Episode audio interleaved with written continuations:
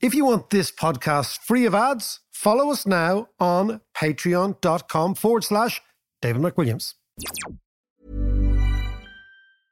Mother's Day is around the corner. Find the perfect gift for the mom in your life with a stunning piece of jewelry from Blue Nile. From timeless pearls to dazzling gemstones, Blue Nile has something she'll adore. Need it fast? Most items can ship overnight. Plus, enjoy guaranteed free shipping and returns. Don't miss our special Mother's Day deals. Save big on the season's most beautiful trends. For a limited time, get up to 50% off by going to Bluenile.com. That's Bluenile.com. Cool fact a crocodile can't stick out its tongue. Also, you can get health insurance for a month or just under a year in some states. United Healthcare short term insurance plans, underwritten by Golden Rule Insurance Company, offer flexible, budget friendly coverage for you. Learn more at uh1.com. understand the economy, you have to understand human nature. This podcast is powered by ACAST.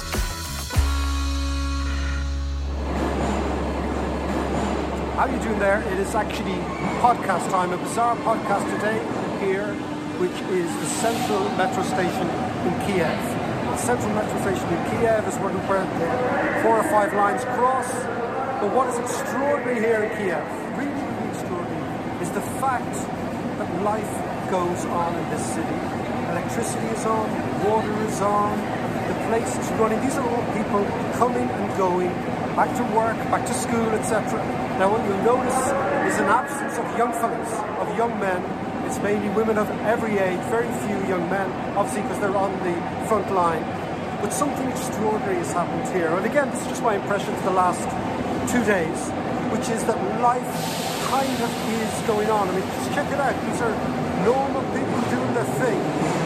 And maybe one of the most extraordinary things that Zelensky has done is the following. Somebody once said that the role of a leader is to understand the anxieties of the people and do something about it. And what he's done is he's managed to preserve the notion that life can go on. And that alone, having spoken to loads of Ukrainians in the last two or three days, has been what has kept them going. That life can go on. So you'll have all my reflections on this quick visit to Kiev. Extraordinary place, extraordinary times. Wow, I was looking at that clip. Well, first of all, Mac, I'm delighted you're back. Safe and sound. I really am. And what a trip, what an adventure that was.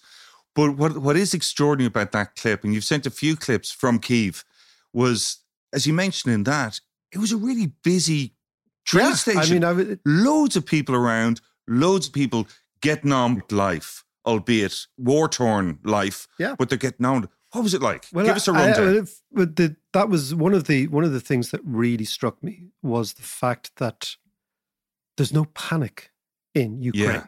Yeah. So I kind of expected there to be a real sense of foreboding, a real sense of jeopardy, a real sense of impending trauma. What you found was the opposite.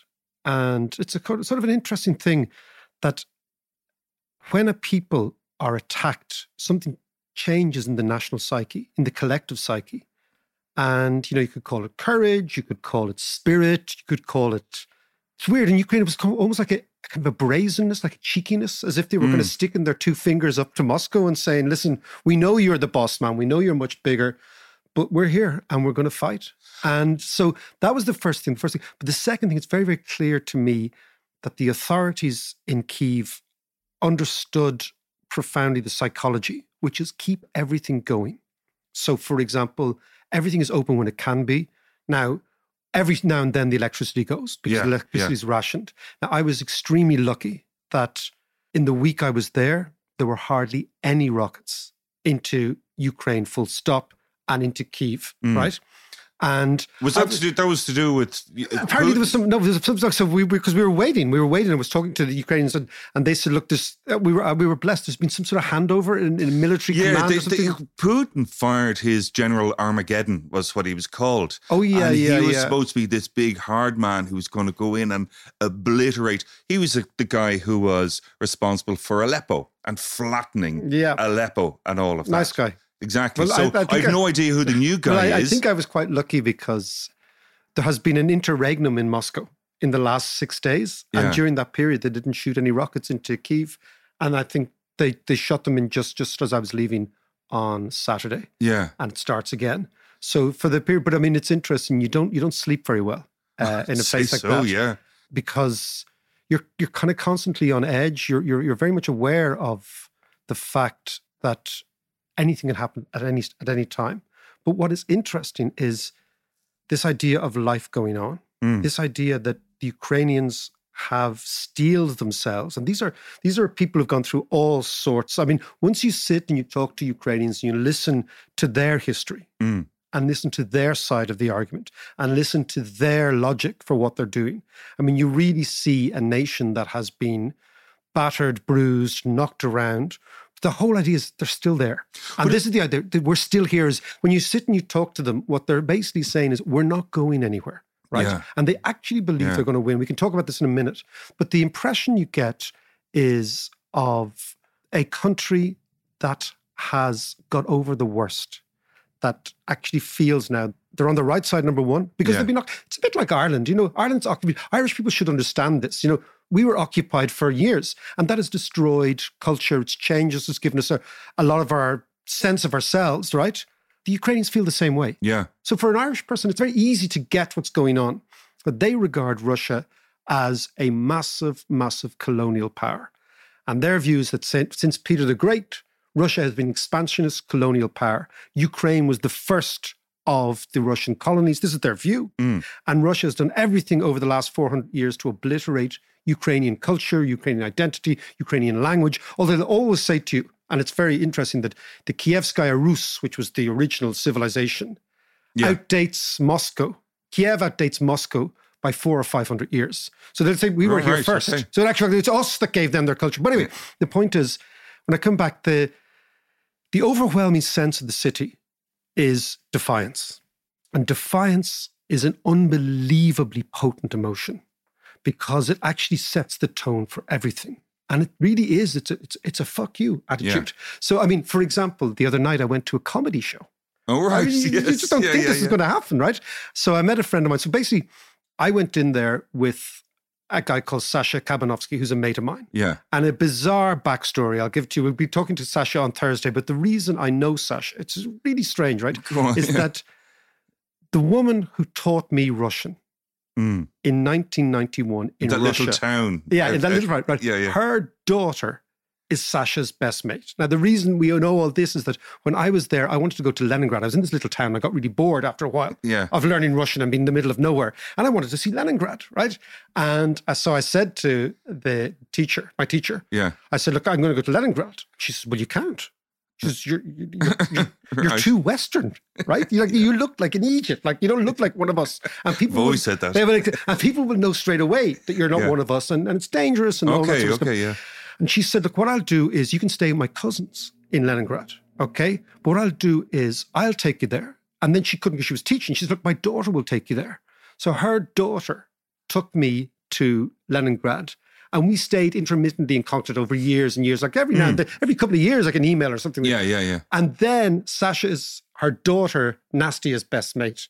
And that's how we all met. So it's funny Right. how life, life kind of it goes in kind of cycles. You meet people in a different time, you, Yeah, different yeah, yeah, generation, absolutely. and all that. And again, staying with her family in Leningrad gave me a sense. Staying in Russia gave me a sense of the Russians, maybe a little bit more of a sense of, of that part of the world than than than many most Irish people have. But so what what intrigued me? So Sasha and I were there, and we met a friend, and he said, "Well, why don't we go out tonight?" I said, "Go out tonight." Now the interesting thing is there is a curfew. Yeah. And the curfew is at 10 o'clock and it's absolute. So the lights go out. It's really quite eerie, right? And the curfew's only for men. This is the interesting thing. Really? Yeah. So women can stay on the street, but men cannot because women keep Why? the whole place. Because Kiev is run by women now. The men are gone. Right. And because they're worried about Russian special forces being dropped in, it's kind of black ops being dropped in. okay. onto the so streets. any man on the street Any is treated with is suspicion. gone. No, you're gone. You're, you, you just can't, you, you know, they put you in the clink. Right. So at 10 o'clock, everything goes black. So you can imagine a city that's quite vibrant and there's bars opens, there's restaurants opens, there are shops open, there's people coming and going. And then 10 o'clock, it just goes completely black.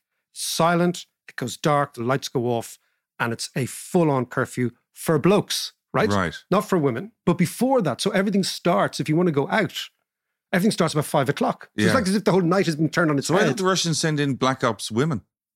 because the Ukrainians are not worried about that. They've obviously figured that out. Right. But okay. also the whole point is that somebody has to keep the place going, yeah. you know? So that's very, very strange. So so when you go to bed at night, the amazing thing is when you wake up in the middle of the night, as you do there, because you know you don't sleep very well, yeah. You're in the middle of a city of three million people in the center and five million people in the metropolitan area. So it's actually huge. Yeah. It's a big it's- city. Wow. It's quiet. It's silent, silent. Like you look at the window of the hotel I was in, and nothing's moving. And there's no sound, there's no light. It's really weird. It's really eerie. And, and all you can hear is military vehicles Right. going around, right? And that's very, very Who strange. else was staying in that hotel? God knows. I wasn't I wasn't down at reception saying who's very few. There was nobody else there. Yeah, yeah, yeah, yeah. There was Uh, nobody else Room there. service? No, there was no room service. There was no room service. We said, "Can I have a-" Excuse me, is the spa open yeah, today? yeah, yeah, yeah, yeah, exactly. But, But tell the- us about the, the comedy so, club. So the comedy club, actually, look, I tell you, why don't we listen to a clip from the Yeah. comedy club, right? And this again it shows you when I say defiance, the people are laughing yeah. through the tragedy. And this is one, and of course they keep saying Zelensky's a comedian. They This, this is what we do, right? We're laughing, we're using humor to explain the world to ourselves and to you guys, Yeah. to the rest of us. And of course, the most extraordinary thing, this is how educated young Ukrainians are. They're doing the stand up in English, not in Ukrainian, not in Russian, in English. So have a listen to this. Maybe they were not friends. So I was walking between the air sirens, and there were people on a picnic during the rocket challenge. And I was like, yeah, it's fine. Me on the left side, the underground is closed. Rocket's not gonna get here. Uh, I think that we are all uh, treat rockets now and shaheds like annoying thing. Like it's a life death situation, but we're like, like now. I have my nail appointment. Couldn't you fucking wait for two hours? Fucking hate Russia. We know that Russians are very smart. Yes, uh, we all know that. Russians, they're strategic thinkers. Uh, they, uh, Funny already. they always think three steps back. Three steps back. They're like, I'm a genius. Well, I have no clue. What did they expect when they uh, sent this piece from Rogozin's ass to French embassy? I would fucking give thanks to. like this is this is some shit. That's hilarious stuff. No, and I tell you, uh, But, it, but you're right. It's like, what's with the English? How come it's in English? look, that, that, that comedian's name, right? Yeah. is Anna Kochahura. And the majority of the comedians were comedians, were young girls, or Yeah. young women, right? They're all hilarious. They're all taking the piss out of Russia. They're all laughing at the situation. And it is gallows humor, but it gives you a sense Yeah. of the spirit of the people Yeah. that, you know, their sense is look, we are in a fight for our lives. As they said to us, to me, Russia can lose many times. Ukraine can only lose once. Ooh, And I thought that was Yeah, very yeah, interesting. Yeah. We're in a fight for our lives. Our brothers, our dads, our mates, our boyfriends are down on the front line, but we're not going to crumble. Mm. We're going to laugh. We're going to joke. We're going to try and live as well as we can. Spirit of the Blitz and that It's kind of all stuff. that sort of Yeah, stuff, yeah, you know, yeah, all that sort of stuff, you know. And I mean, this Well, how many people were in, were in that so, club? so, they, so it's, it's called the underground, the clubs, Right, Because okay. and basically the whole idea is the underground is is is your safety. So every time you're in the like the hotel has a direction to the underground, just so when the when the sirens go off, you go straight down the Right. basement, or ideally you go into the underground. The underground system is unbelievably comprehensive, yeah. and the again And it's really deep. it's incredibly deep. Yeah, that's the it's the only time I've ever felt that sense of relief as you go down escalators which are really deep, and you think, "Oh, I like I like being down here. Mm. Yeah, this yeah, is really nice." I felt my my cultural home was in the underground. Yeah, you yeah, know? yeah. There was, I'd say, there was about sixty in the place, and I mean, the first joke was Anna came on and she said, "How many foreigners are here?" And about seven of us put up our hand. She goes, "Oh my God, seven! There was none last week. We must be winning!" And the whole place just erupted. Right? She goes, "You're the best lead. Brilliant. You guys, you, you, you know, it was almost like you foreigners the best leading indicator. Please, you know, like this is a straw poll. Are we winning?" So it was about sixty. There was a couple of foreigners, and I mean, again, what you find is that there was there was a few D mob soldiers there. There were people like me, of which was very, very few. There was a couple of people, with Ukrainian partners there, who've obviously stayed during the whole Yeah. bombing. I was a very good mishmash of odd type. But what is again fascinating is the vast majority of the people in the comedy club were Ukrainian, and the language of operation was English. Now that is really That is curious. And I asked them about the English, and they said, "Oh, we just learn it from YouTube." it's just hilarious, you know. I said we learned it from Disney when we were kids, and now we learn it from YouTube. And I one of them said, "I said, what do you do?" all this?" I said, "Well, just stay on TikTok." You know? So they're like normal people. This is the Yeah, whole yeah. idea. You have normal people put in the most abnormal circumstances, and the extraordinary thing is the defiance with which bombing and being attacked engenders. It's unity. It's defiance it's a sense that tomorrow's going to be better. It's a sense that there is light at the end of the tunnel. And it's very clear the Zelensky government has figured this out and is offering them normality in any way, shape possible. Yeah. So that's why everything remains open. Even though most of it's dark, like it remains open, there's no electricity. Yeah, yeah, So you've yeah, got to yeah. go into Yeah. places. It's like, oh, where are we going in here? And then you have a little generator. You can hear a little generator in the corner, and there might be a little bit of light. right? Yes. Yeah. Yeah. Yeah. And but they they tried to keep the whole place going, and that's that's the resilience. Give us another clip. Okay, have a, have a listen to this. And also, I was thinking about how my life changed uh, since the invasion. Besides the obvious things before, because I, I haven't left country, uh, and it's uh, well I could, but it's my choice. And I noticed that I stopped drinking so much because of curfew. Um, I sta- I started. Yeah, that's the only thing that stopped me. um, I started to go to bed earlier, and I have now a food supply for two weeks. I work out because I have no electricity and live on 12th floor. And I think, what's the plan here, Russia? Healthy lifestyle.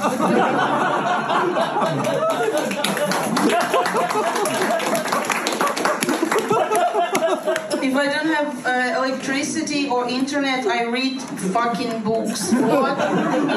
What do you want from us? Want us to be even better, stronger, and smarter? People that live on 12th floor, like 20 and, and higher, they're gonna kill Russians with low kicks. what?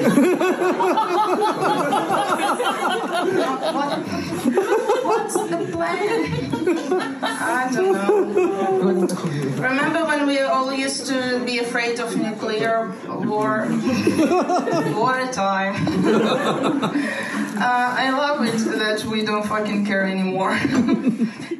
That's brilliant Well, stuff. it is, That is it- again, and fantastic. uh, this gives you a sense of the spirit of the city.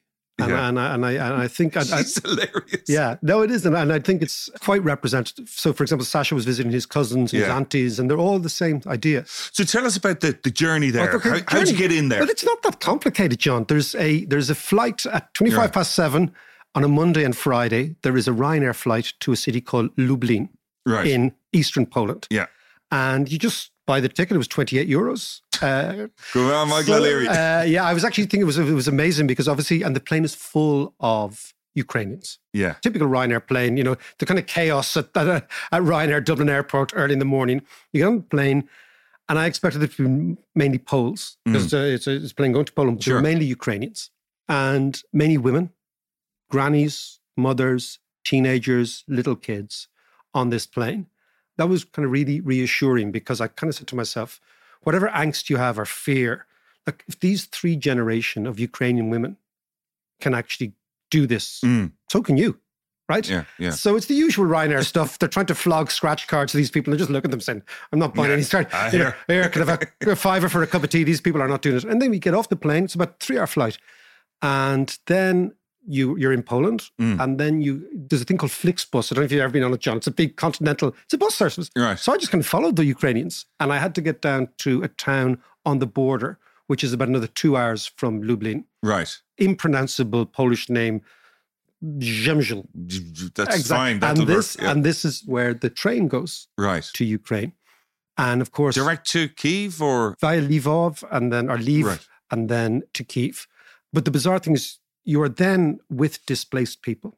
And one thing really struck me is the thing we forget most about displaced people is the fact that they have to wait. It's the waiting. I was waiting for hours at the Mm. border. It's freezing cold. You're waiting. Displaced people, they wait for passports, they wait for visas, they wait for tickets, they wait for permission, right? And when you kind of forget that if you're displaced, and this goes who's for, holding them up?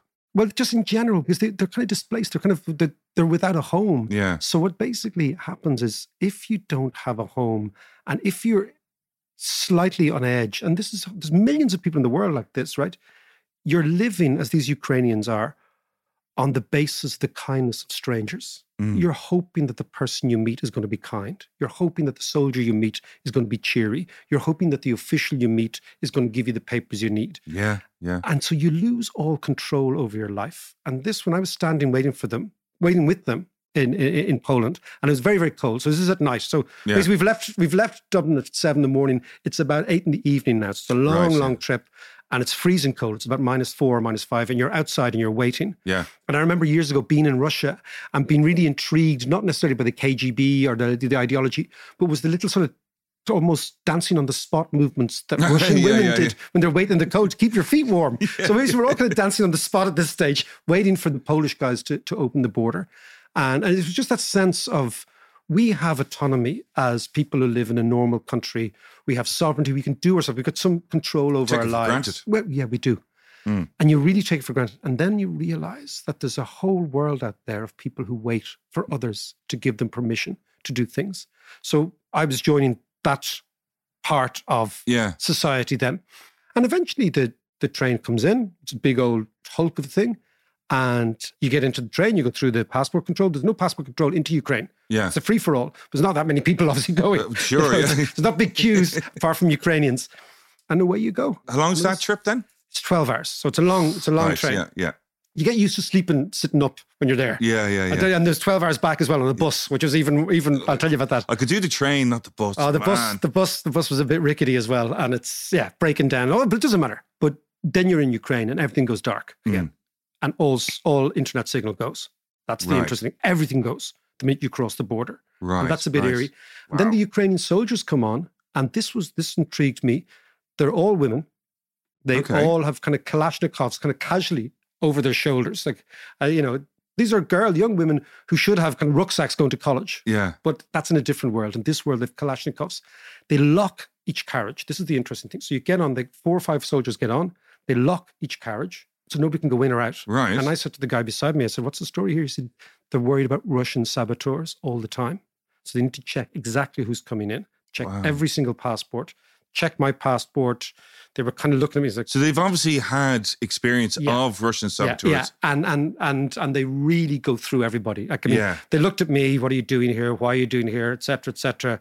Chatting away, and then of course one of them says, "Oh, you're from Ireland? Oh, my mate's over in Ireland." we started chatting about that. Yeah. yeah, yeah, yeah. So there was a bit of that. He's working on the sites. yeah, yeah, more or less, Yeah. more or less. And then, so then, then basically the train goes through. If you if you've ever if anybody's ever travelled in in that part of the world, it's birch forests, right? There's birch Yeah, forests for beautiful, miles yeah, and miles and miles, and it's just you, you go through the Ukrainian night, and in the beginning you don't want to fall asleep, you're a bit nervous, and and now of course because the trains have been bombed quite a bit, and the train stops every now and then for hours, Yeah. but eventually, you know, normal human relations, you just fall asleep and you wake up, and you're you're in, in Kiev, more or less. And, and but what were you feeling? Like, were you on edge? Were you nervous? Were you You're a little bit or were you nervous. just- Well, I- you know the way when when other people, as you were saying earlier, that when people are being casual or they're not so much casual, but getting on with it, that that in itself gives you a well, kind of yeah, a, yeah, you- a bit of security. You take your lead for the from the Yeah. Ukrainian Yeah, grannies. You know what I mean? Like these are these are stoic people, right? Yeah. These are stoic women.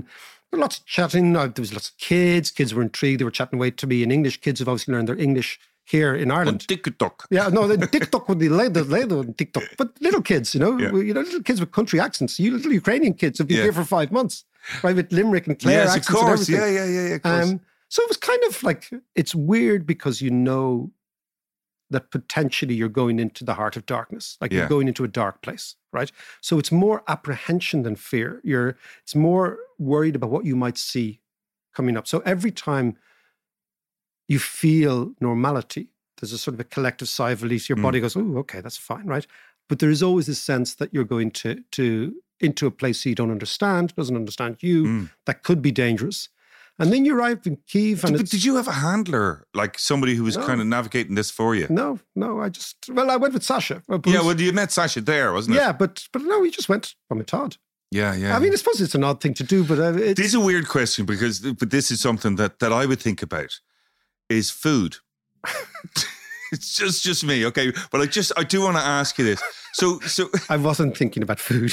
no, but, but but if you like, do you pop into shop for Mars bar? You know when you're a bit peckish, or you know, yes, yes is the And, answer. uh, and so everything on that level is Everything's working. Everything- more or less. In a- Everything's working. You need to. Okay. You need to. You need to Okay. get on on on. I just first, need to ask You need to get in first name terms with borscht, okay, with beetroot soup. That's that's Yeah, what yeah. keeps you going. But I mean, again, what I'm saying is, I come back to the the, the original point that keeping the city as normal as possible is a psychological imperative of the government. So the lights are on when they can be. Mm.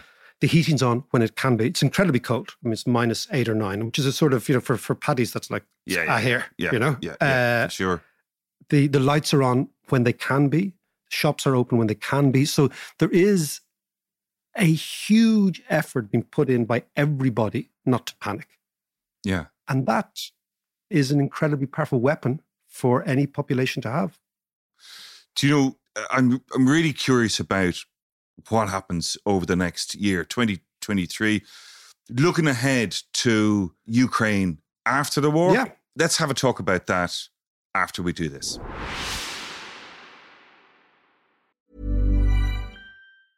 A lot can happen in three years, like a chatbot may be your new best friend. But what won't change? Needing health insurance. United Healthcare Tri Term Medical Plans, underwritten by Golden Rule Insurance Company, offer flexible, budget friendly coverage that lasts nearly three years in some states. Learn more at uh1.com. It's that time of the year. Your vacation is coming up. You can already hear the beach waves, feel the warm breeze, relax, and think about work. You really, really want it all to work out while you're away.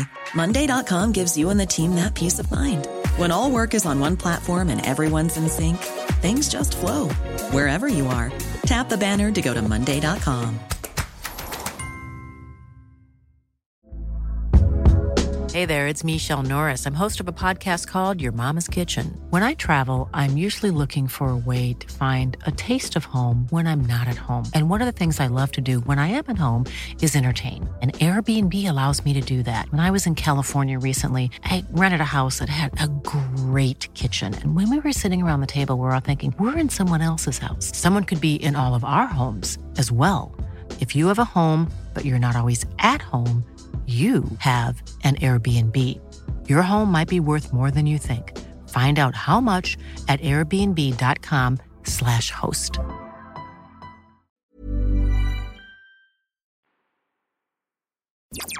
So, Mark, what does the future hold for Ukraine in your view? It's clear to me now that Ukrainians will not lose, and that Right. the West will not allow Ukraine to lose. So much money, so much strategic impact, so many arms, so many people have already died that the Ukrainians will not back down. It's very, very obvious to me that the people are in no mood to compromise. Mm. Everyone you spoke to, rich, young, old, poor, people from the country, people from the city, people whose brothers are fighting, people who are fighting. We met a good few soldiers who were up in Kiev. There's no way in the world they're going to compromise. This is this is so obvious to me. Yeah, yeah. And now maybe, maybe, but events might overshadow them. But it's very, very clear that Russia thus far has proven. I mean, you could hear it in the comedy. I mean, the Ukrainians just take the piss out of them, mm-hmm. like as, Yeah. as the dumbest people in the world, right? Yeah. That has proven that their military strategy is from the Second World War. It doesn't work. Yeah. The Ukrainians have proven that with a much more nimble force, they can actually outsmart, outgun, outfox the Russians. The Russians took loads of territory in the surprise attack on the 24th of February because it was a surprise attack. Yeah. Once the Ukrainians got their act together, they fought back, and the Yeah. Russians have, you know, the Russians have, have obviously evacuated from all around Kiev and all around the northern part, and they're now focusing everything around Donbass. But my sense is that Ukraine, there is an extraordinary energy in Ukraine now change the system. So their basic idea is the following that they're going to win, they feel, right? The ceasefire may or may not include the whole of Ukraine. We can come back to that in a minute. Mhm. But they are going to win in the sense that they've already won. Ukraine has already won this. I mean, Russia has already lost in in terms of what its objectives were. In terms Yeah. of what Putin's objectives was, it was going to be a three or four week war. They were going to replace Zelensky. They were going to put in a puppet. They were going to change the regime. That's all over. Yeah. So the Ukrainians have won in effect thus far. But a lot of the talk at the moment, though, in the West or the West is beginning to turn where uh, some of the stuff I'm reading anyway is is is beginning to turn to okay, now it's time to talk and now it's time to compromise. But you're saying I don't think so. absolutely Well, when, when I adamant. was, when I was there, Zelensky was meeting the prime ministers and presidents of the Baltic countries Yeah. and Poland. Yeah. In so basically, I went to Kiev. Zelensky went the other way, Lvov. Yeah. Right. I went east. He went west. But so there's a there's a very clear alliance of former Soviet bloc, Soviet, how would you say, influenced countries Mm. that now see this opportunity as a way to reshape the entire map of Central and Eastern Europe. And that map will be reshaped, and Ukraine will be at the heart of it, at the core of it.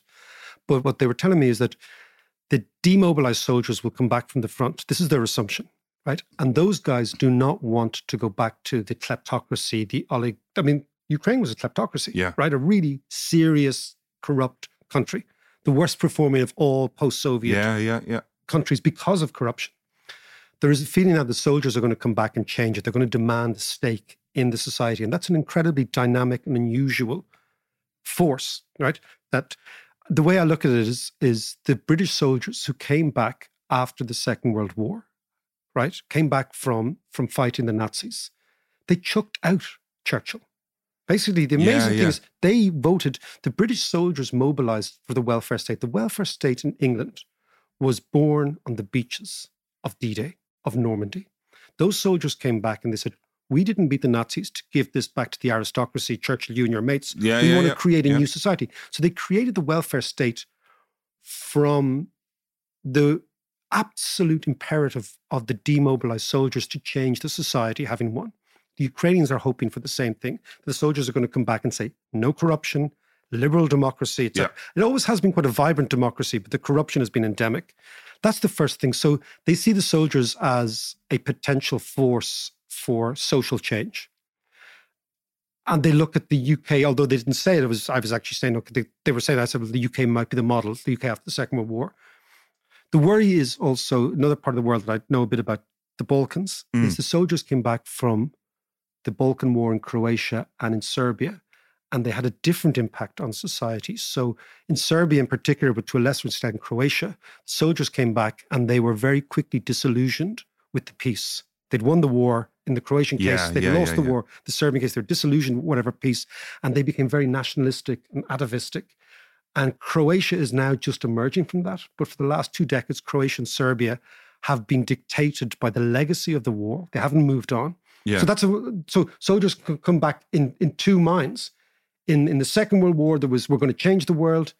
In the Balkan War, there was we're going to go back to refighting this war again. Yeah.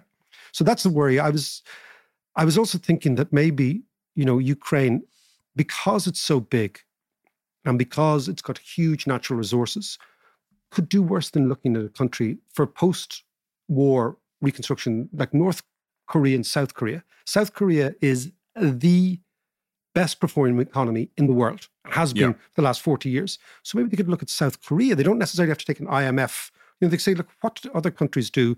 And it will be similar because they will still have Russia on their border in the same way South Korea still has North Korea on their border. Yeah. They'll still have an enemy on their border. So they, they could do that. But I mean, They, they're, they're also starting from a lower base insofar as their infrastructure is absolutely trashed. And, Yeah, no, it and, is. And they have to build the, the, the basic stuff first in order to. South Korea built a high tech.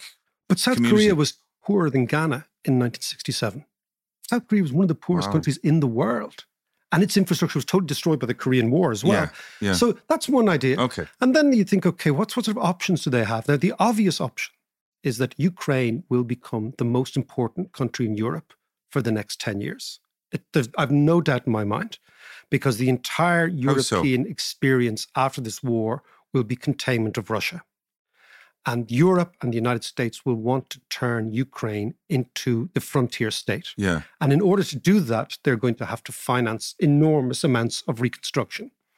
So, for example, the fast track to the European Union for Ukraine is a given. That's going to happen. Mm. And then, of course, the Americans are just going to write a check, right?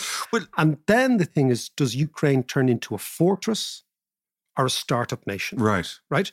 So there's lots and lots of people in Europe who will cynically quite be happy for Ukraine to be a barracks, right? No, Yeah, think about yeah, it, right? yeah.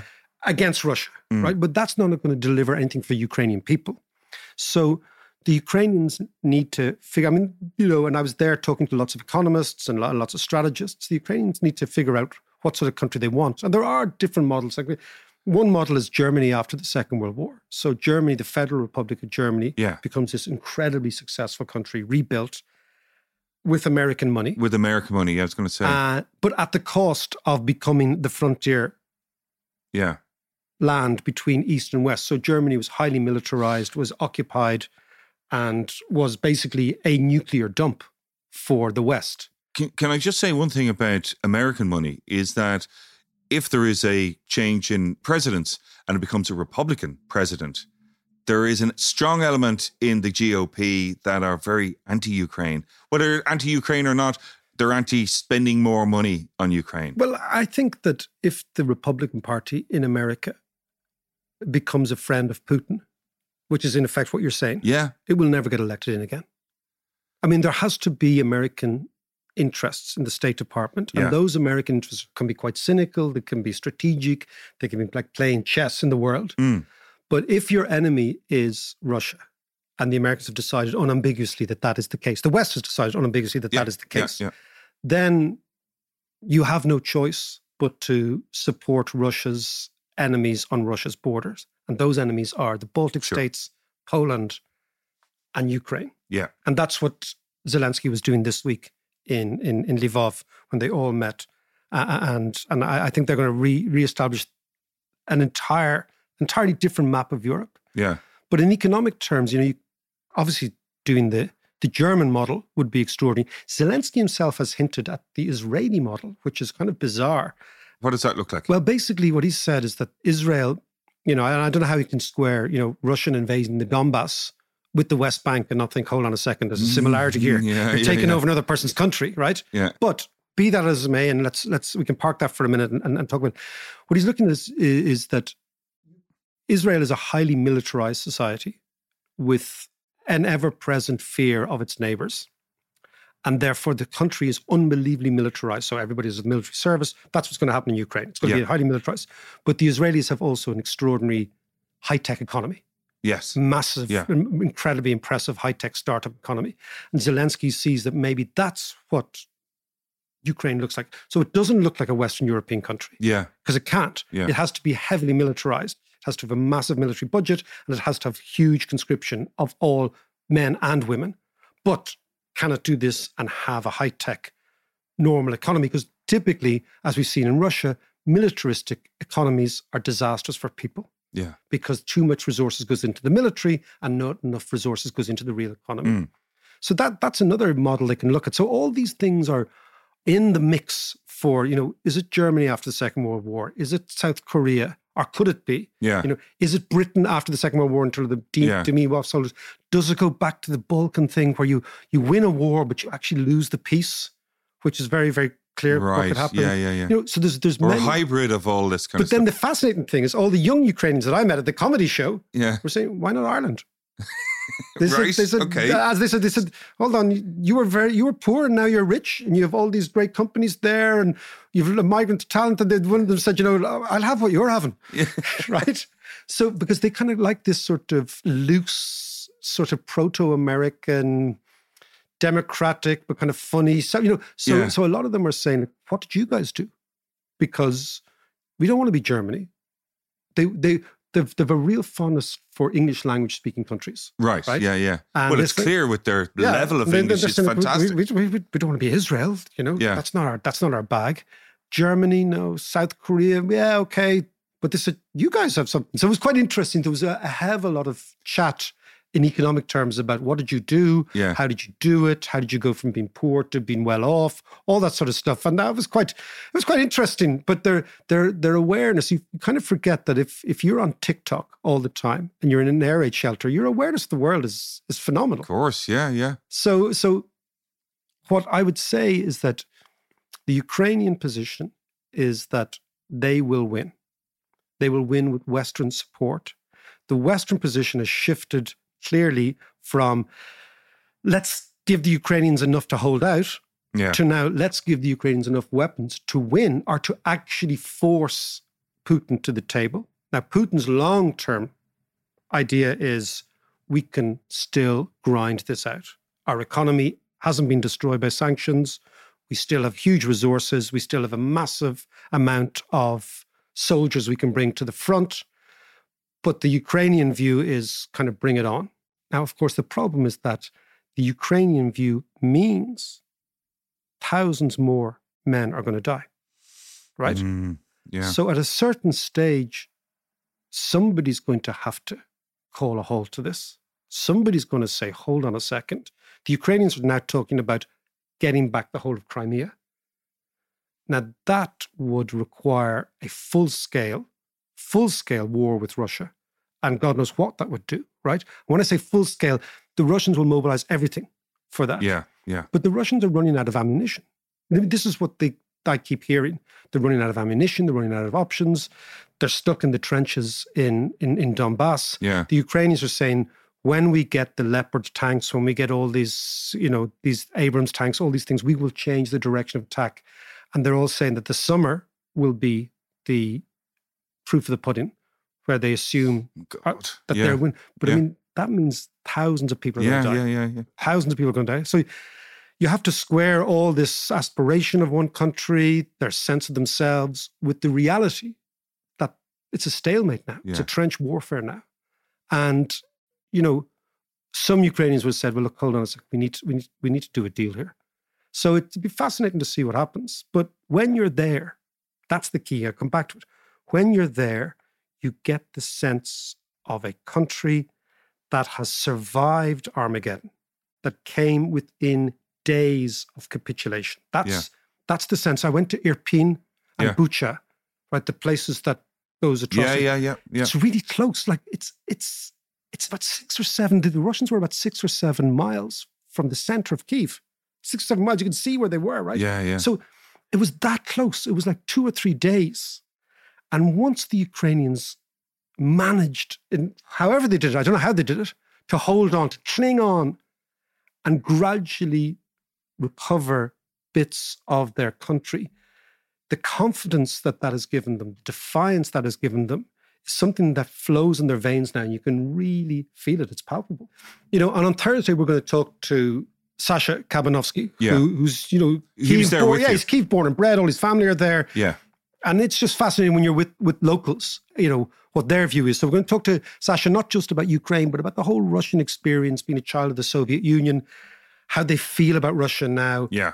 what they want to see in russia now the options they believe russia has. Because again you know we're talking about ukraine but there's two Mm. sides to this. And the russians have a side. They feel it's legitimate. They feel that they have a course, point. yeah. we're talking about ukraine now.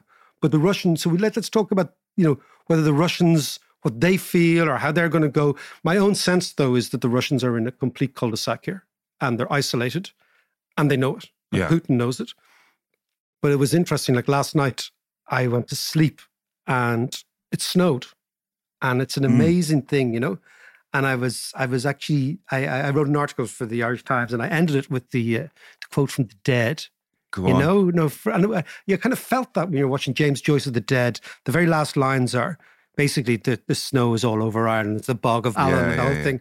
Yeah. And it's just, you know, falling faintly. The snow is falling faintly through the universe, faintly falling upon all the living and the dead.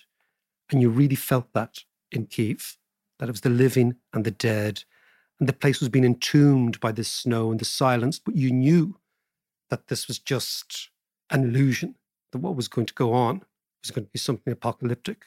But it really it kind of came back to me as I was walking around the bizarre little hotel room the other night, Yeah. half nervous, waiting for the air raid sirens, which thankfully never came.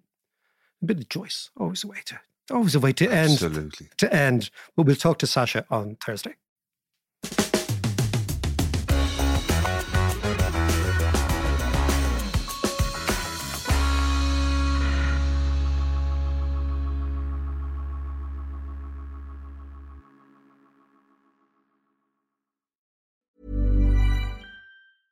Hey, it's Danny Pellegrino from Everything Iconic. Ready to upgrade your style game without blowing your budget? Check out Quince. They've got all the good stuff shirts and polos, activewear, and fine leather goods, all at 50 to 80% less than other high end brands. And the best part? They're all about safe, ethical, and responsible manufacturing. Get that luxury vibe without the luxury price tag. Hit up quince.com slash upgrade for free shipping and 365 day returns on your next order. That's quince.com slash upgrade.